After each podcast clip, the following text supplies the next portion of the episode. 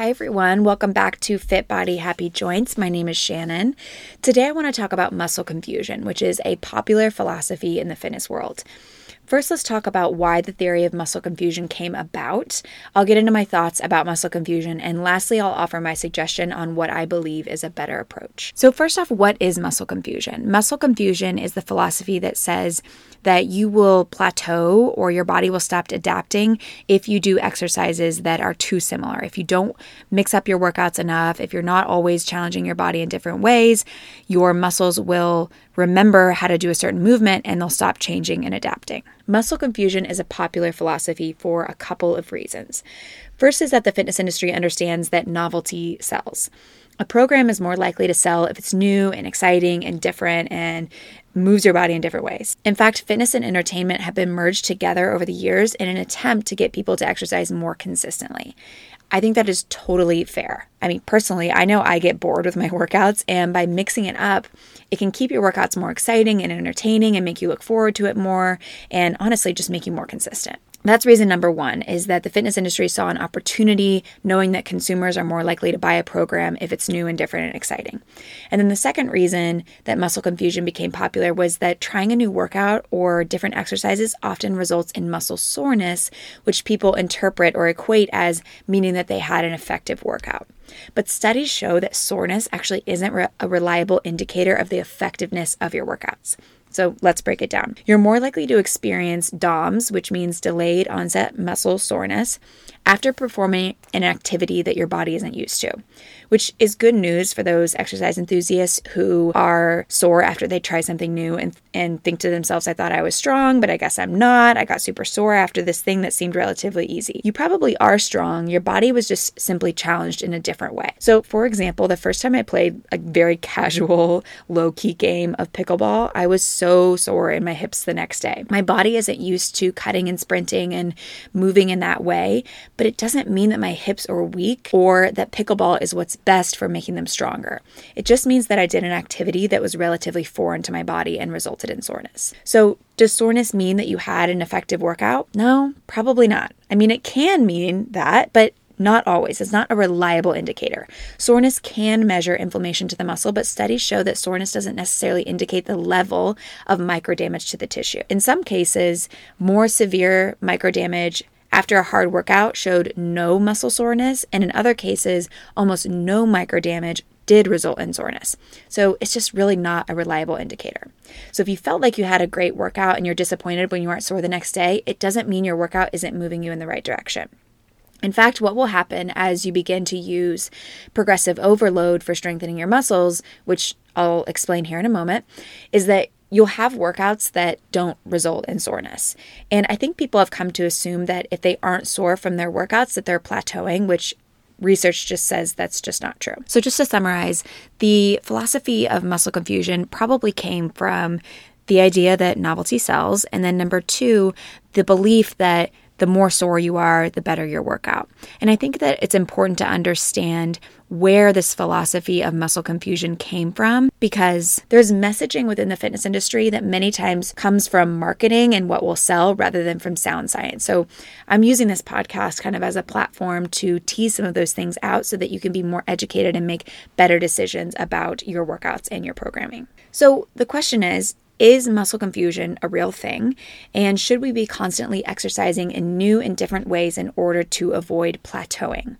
I think that's the whole argument for muscle confusion is that you want to move in different ways and quote unquote confuse your muscles so that they don't get too used to doing something and you just see your body plateau. So, should we exercise and move in new and different ways? And my answer is yes and no. Yes, you should be learning new movements throughout your life. So, your brain has what's called the motor cortex. This part of your brain is responsible for learning a new motor or a physical skill, like doing a cartwheel or a layup or learning a new dance. As kids, we use our motor cortex to learn new skills constantly.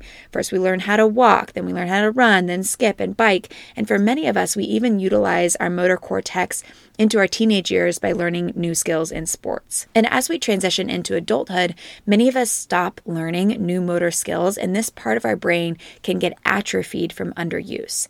Your brain is a use it or lose it organ. We want to challenge as many areas of our brain as possible throughout our lives in order to keep it well functioning and sharp. As adults, again, we stop learning new motor skills. In sports, we stop learning how to skateboard and do a cartwheel, and most of our day just consists of sitting and standing and walking forward and laying down and just doing the same skills over and over and over. I'm a huge proponent of learning new skills, even if it's small things here and there. In my classes, we actually apply this in our warm up and in our cool down.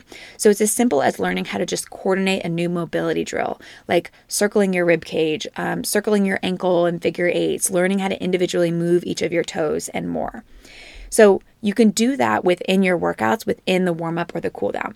Additionally, I'm a fan of challenging your motor cortex by dancing or picking up a new sport, or really, there are endless ways to learn new skills, but I don't necessarily believe that this applies to your resistance training routine and the optimal loading of your muscles by using this muscle confusion philosophy.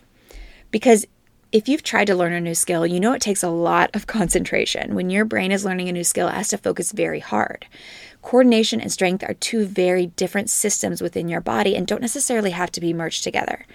If your brain is busy focusing on coordinating movements, it won't be able to focus on producing force from your muscles and you won't be able to load your muscles as much or as effectively. The outcome might be that you are better at a movement, but it might not result in optimal damage to your muscle tissue. If improving strength and muscle definition in your body is your goal, which is honestly kind of what I recommend for anyone who is exercising, constantly challenging your coordination and motor learning cortex can actually inhibit this outcome. You can try this for yourself. So, do a bicep curl with both feet flat on the ground and see how many reps you can do. Then try doing a bicep curl on one leg and see how many reps you can do. Odds are you will be able to do less repetitions when you're on one leg. Because your brain has to focus on coordinating your balance and doing a bicep curl, your muscular output actually declines. This means that your bicep gets less quality work and the results just aren't as ideal. So, if you want to work on coordination, which I think is an amazing thing, working on coordination is can be really great for you work on your coordination.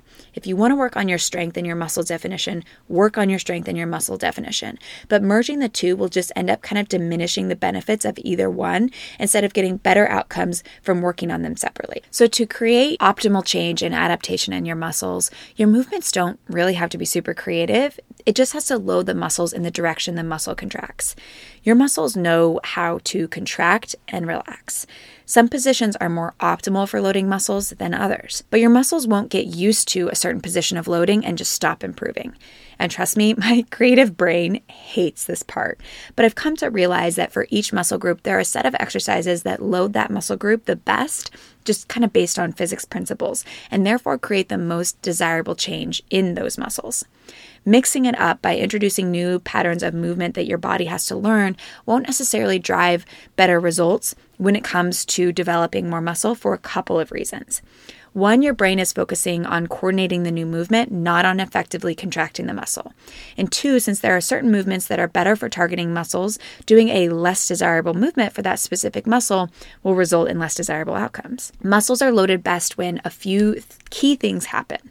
So, number one, the movement is bringing the origin of the muscle towards the insertion of the muscle. Number two, the force, which means the weight you're holding, a cable, a band, gravity, whatever the force is, is actually loading the muscle in the direction that that muscle pulls.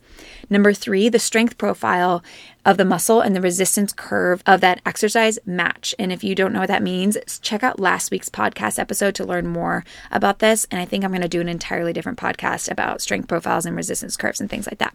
And then number four, surrounding structures, so like your cartilage, discs, ligaments, bursa, rotator cuffs, etc., are at little or no risk of rupture or damage. So basically, the exercise loads the muscle optimally and it reduces risk of injury in surrounding structures. So, four things again.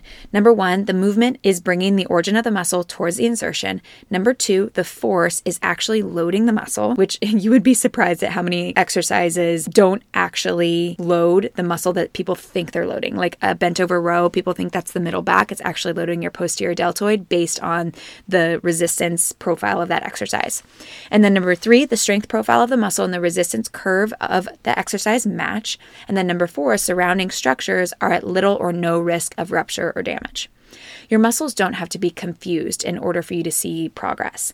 Muscle strength happens when muscle is progressively overloaded using these principles to create optimal change. When a new movement is introduced that doesn't necessarily follow these principles, less optimal change will occur. In my opinion, muscle confusion is honestly a marketing tactic that the fitness industry uses in order to keep their customers excited for their next workout. In fact, I did a quick PubMed search and couldn't find any scholarly articles that even referenced muscle confusion. So I do think that it's a trend rather than based in evidence.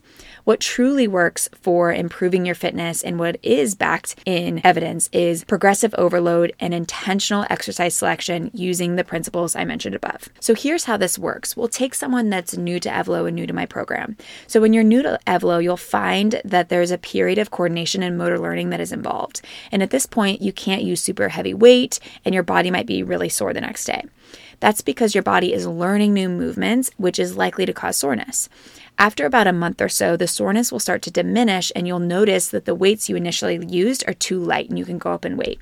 And this is because you've gone through a period of motor learning where your nervous system has become more efficient at the movement and you can lift heavier weights and do more repetitions and you aren't as sore. After this period, you actually might be a little discouraged because you aren't getting sore like you did in the beginning. But again, remember that soreness isn't necessarily an effective measure of your workouts, and this is actually where the real change begins to happen. Because after two or or three months of progressive overload where you're slowly able to do more repetitions and or use more weight, you'll start to see your body adapt because your brain has to focus less on coordinating the movement and can focus more on producing output or force in your muscles. So you do an exercise that specifically targets a muscle group with at least two to three days of recovery, that muscle is then repaired to be stronger. And over time, you can progressively lift more and you can do more reps or sets without getting fatigued. Eventually, you start to see more muscle definition, your metabolism begins to increase, your joints feel better. It's just you all around see amazing results. So, this process takes time and patience, but eventually you get to a point where you are happy with the definition in your body and you can move to more of a maintenance phase where you are keeping the weight and reps about the same of each workout. Where this process is interrupted is when you are constantly introducing new motor learning activities and movements into the mix, and you basically just have to start over from square one. This can kill progress because instead of focusing on producing output in the muscle you're trying to strengthen, your brain is focusing on coordinating a new new movement. This means you might create a stronger circuit to that exact new skill that you're learning, but you may miss out on creating optimal stimulus in the muscle you're actually trying to change. So, as a fitness instructor developing the Evlo method, I really had to ask myself, how can I make a program exciting and make people want to stay consistent while still trying to stay true to the science of progressive overload and the fact that mixing it up too much can actually cause not as desirable results? So here's what I do, and here's what I recommend you do. I selectively choose the most optimal exercises for each muscle group, but I also change up things, like I'll change up the tempo, you know, up for two, down for two, or whatever. Or we work more on eccentric, so working more on the lowering phase. We change the order of how we do exercises. We'll do drop sets. We'll do we'll chat. We'll change the workout design. Uh, we'll use different equipment. There's so many ways to keep things fresh and exciting without compromising the idea that progressive overload means that you're really kind of choosing the most effective exercises for each muscle group and not deviating a ton outside of of those. So, one comment I get from the Evlo members frequently is that they don't dread their workouts like they did in other programs. And to me, this is like the best compliment because this means that they can show up consistently for themselves. And consistently and gently working your body is truly what will result in the most sustainable outcomes. This is the outcomes that you will be the most happy with.